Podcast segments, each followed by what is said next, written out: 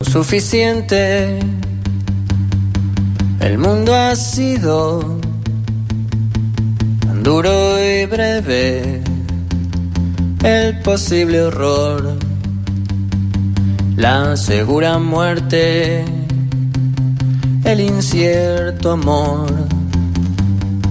Todo lo mueve.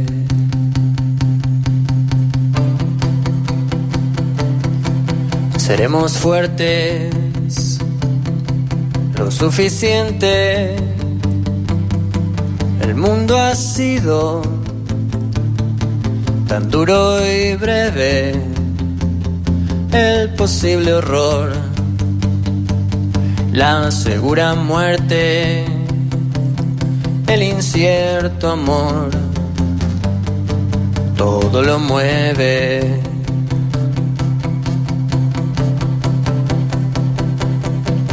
Seremos fuertes,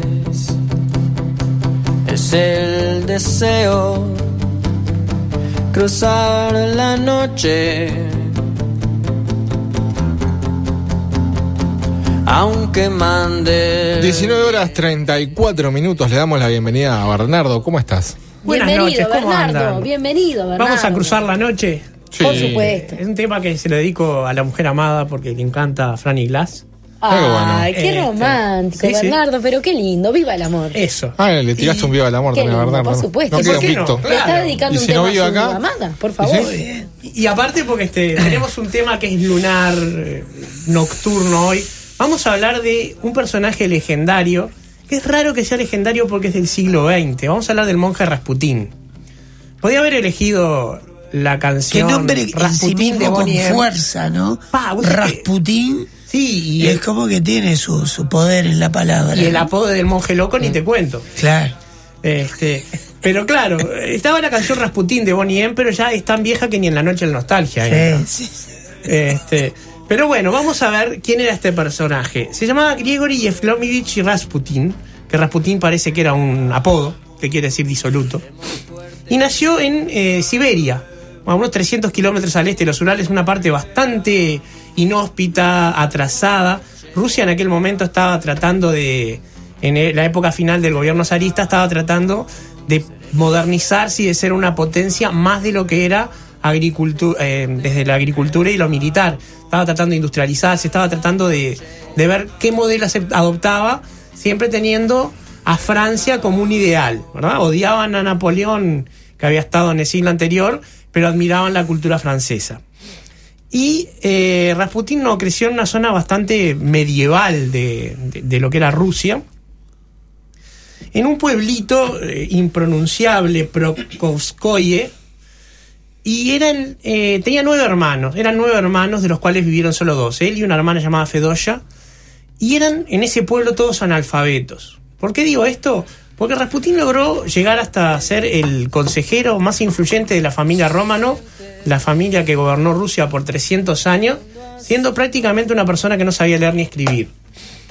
Pero él fue educado en un monasterio cerca de ese pueblo, donde los monjes calculo que sí sabían leer y escribir, pero no pudieron enseñarle nada, era un muy mal alumno. Que sin embargo tenía una inteligencia prodigiosa y logró aprender las escrituras prácticamente de memoria, las podía recitar, aunque no podía leerlas, y sacaba citas en todo momento. Posiblemente tuviera alguna enfermedad del tipo Asperger o Tourette, porque decían que se le movían solo las piernas y los brazos, y eso sumado al hecho de, de esa mirada extraña que tenía, muy penetrante, muy poderosa. Y, Y la- alguna expresión que. Sí, basta ver una foto de Tourette es muy especial también. es muy ¿no? especial, claro. Y hay este mm, hay fotos de él, y si uno lo mira, realmente da miedo la, la- la imagen de él. Era un hombre altísimo, Ah. eh, de ojos azules muy claros, y según se sabe, tenía un heteropatriarcado considerable también, ¿no? Este, unos 40 centímetros más o menos. ¿Cómo? Sí, sí. Este, era muy bien dotado como hombre y este y eso fue parte de su de su este de su leyenda. Sí, Increíble. eh, sí, no, no, es absolutamente increíble. Sí, sí, sí, sí. Para que tengan una idea, hoy en día hay en San Petersburgo lo que llama el Museo del Erotismo. Y hay exhibido eh, lo que dicen ahí que es el pene de Rasputín, que tiene 28,5 centímetros, lo que está exhibido ahí. Este, tal, son cosas de los rusos, no sé. Sí. Claro, sí, sí, está Increíble. Vayamos a ver a quién Alguien lo perteneció. midió y Claro, todo, claro. ¿no? Y lo No, lo que está ahí lo midieron seguro. Claro. Pero este, de quién Andá a es, saber. eso no se puede saber. Sí, de todas formas, eh, Mejor. de Rasputín se han mezclado verdades y mentiras que todo constituyen esa leyenda que decía que es rara en un personaje del siglo XX, pero que lo, lo lo- hacen también un personaje tan fascinante, ¿verdad? Eh, bueno, entonces, como decía, en este monasterio no duró nada, había entrado para hacerse monje, pero no, no servía ni para, ni para rezar, ni para nada. Salió a los 19 años para casarse. Se casó, tuvo algunos hijos, pero tampoco le, le sentó mucho la vida matrimonial. Y un día tuvo un rapto místico, por eso también parece que tenía alguna enfermedad del tipo este, de estas, porque te- tenía crisis de ausencia y estas cosas. Y se fue a peregrinar. Agarró un bolso y se fue.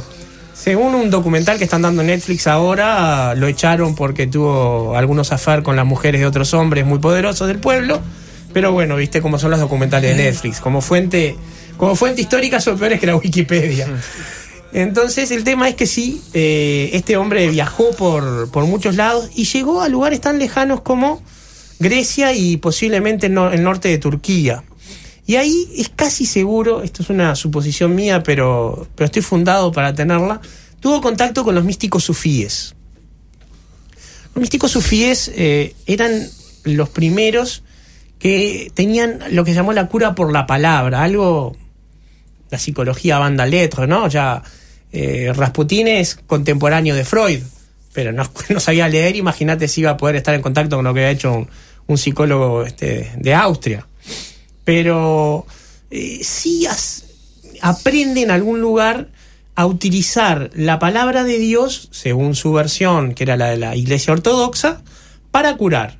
Y se empieza a hacer eh, un- una fama de curandero, de, de sanador y de predicador muy carismático. A todos los efectos prácticos era como si fuera una especie de Pepe Mujica ruso. Una persona salida con, un aspecto muy popular, con poco apego a lo académico, muy rústico y con una fascinación que ejercía sobre la gente tremenda. Y es captado por unos monjes, uno que se llama Hermógenes, porque vieron, "Ta, este nos puede servir para traer feligreses a nuestro molino, y otro que se llama Iliodor, y lo empiezan a padrinar y lo contactan con gente de la aristocracia de San Petersburgo. Acá estamos hablando más o menos 1909, por ahí. Y un día eh, Rasputín es llamado por una parienta de la, de la zarina, la zarina se llamaba Alexandra Romanova, pero originalmente se llamaba Alexandra de Hesse, que era el pueblito alemán donde había nacido. Y esta parienta tenía lo que se llama neurastenia. Esto es una tipificación muy arcaica de las enfermedades. Básicamente una manifestación histérica que tenía su origen en la represión sexual. Y Rasputín lo que hace es la seduce y se acuesta con ella y evidentemente logra romper la, la represión histérica y la mujer se recupera. Y se vuelve una gran fanática de Rasputín, una gran admiradora. Y Esa- sí. Qué método de sanación, ¿no? si le sumamos aparte la otra parte que le estaba Sí, diciendo, Bernardo, eso. este, realmente Se entiende. se ve que era la mano de Dios, o sea, antes de Maradona. Y entonces eh, esta, esta persona lo contacta con la familia real, con los propios Romanov, Nicolás II y Alexandra, que tenían un problema muy grave. Después de cinco hijas habían logrado tener un zarevich. Un zar que no tiene un descendiente varón es un fracasado. Zar tiene dos cosas que hacer, conquistar y tener un descendiente. Los Romanov habían gobernado 300 años, era una familia con una dinastía importante. En Europa es muy difícil encontrar una familia que gobierne 300 años también. ¿Y eh, qué pasó? El Zarevich nace con la maldición de la nobleza europea, nació hemofílico. Todas las generaciones de nobles que se casaban entre primos eh, generaron la selección de ciertas enfermedades que se, se propagaban por las dinastías y la hemofilia era una de ellas. La hemofilia, recordémoslo, es una enfermedad que afecta a los factores de coagulación y a una persona que es hemofílica, cualquier herida, por pequeña que sea, puede resultarle mortal. O sea, un cortecito no le cicatriza y sangra, sangra, sangra. Hoy en día tenemos remedios para eso, pero eh, son paliativos, ¿verdad? La esperanza de vida de un hemofílico realmente se compromete si no se cuida mucho. Y este era el Zarevich, era el único hijo varón que habían tenido. Estaban desesperados por cuidarlo y para peor tenía problemas de sangrado. Y Rasputín se acerca a, él, por cuando lo llaman, con una cura, digamos, teúrgica, con una magia de, que invocaba a Dios, y le reza, o se convierte en, se hace amigo del Zarevich, o sea, porque tenía esa fascinación con los niños también, y el Zarevich lo- lo quiere muy rápidamente. Pero además él descreía de los medicamentos y ordena que se corte toda la terapéutica medicamentosa que se le estaba dando al Zarevich. Con tanta fortuna que lo que hizo fue que le dejaran de dar aspirina, que la aspirina es anticoagulante y complicaba la hemofilia.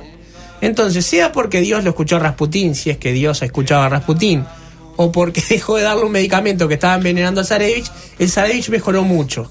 Y ahí la fama de Rasputín fue imparable se hizo una estrella de rock en toda la nobleza rusa y en San Petersburgo no había un personaje más influyente que él sobre la familia real.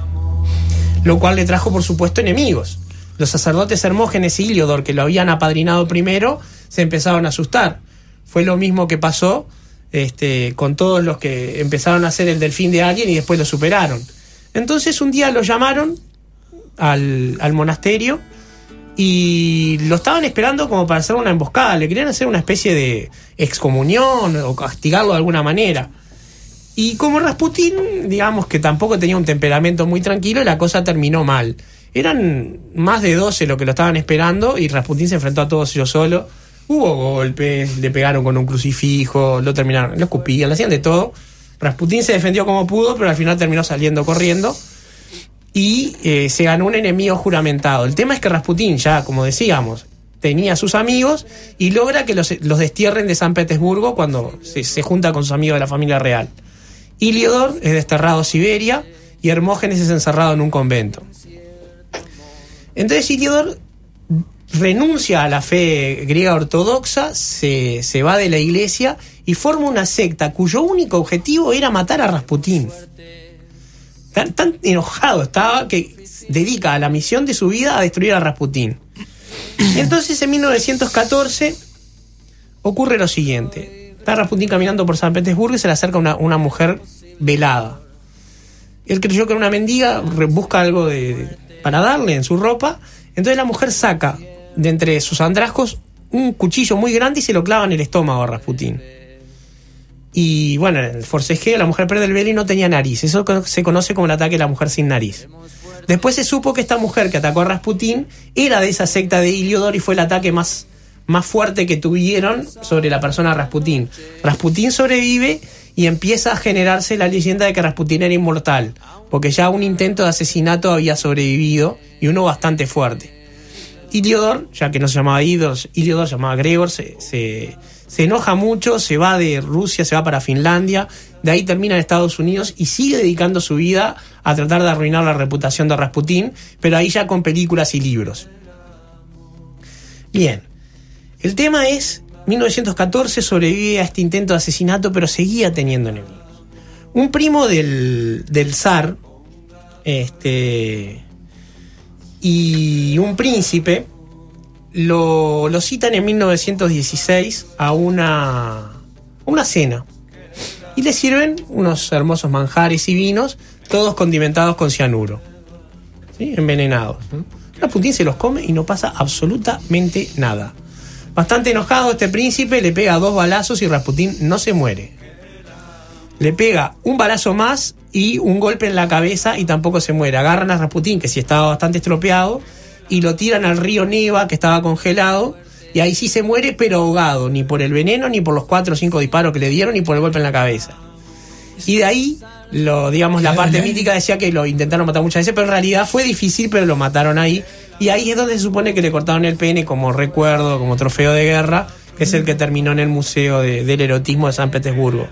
Y ahí muere el personaje y nace la leyenda, y muere el 30 de diciembre de 1916 según el calendario gregoriano. El mismo día que, un poco más de 50 años después, nacería el más grande dramaturgo de nuestro país, que es Sergio Blanco.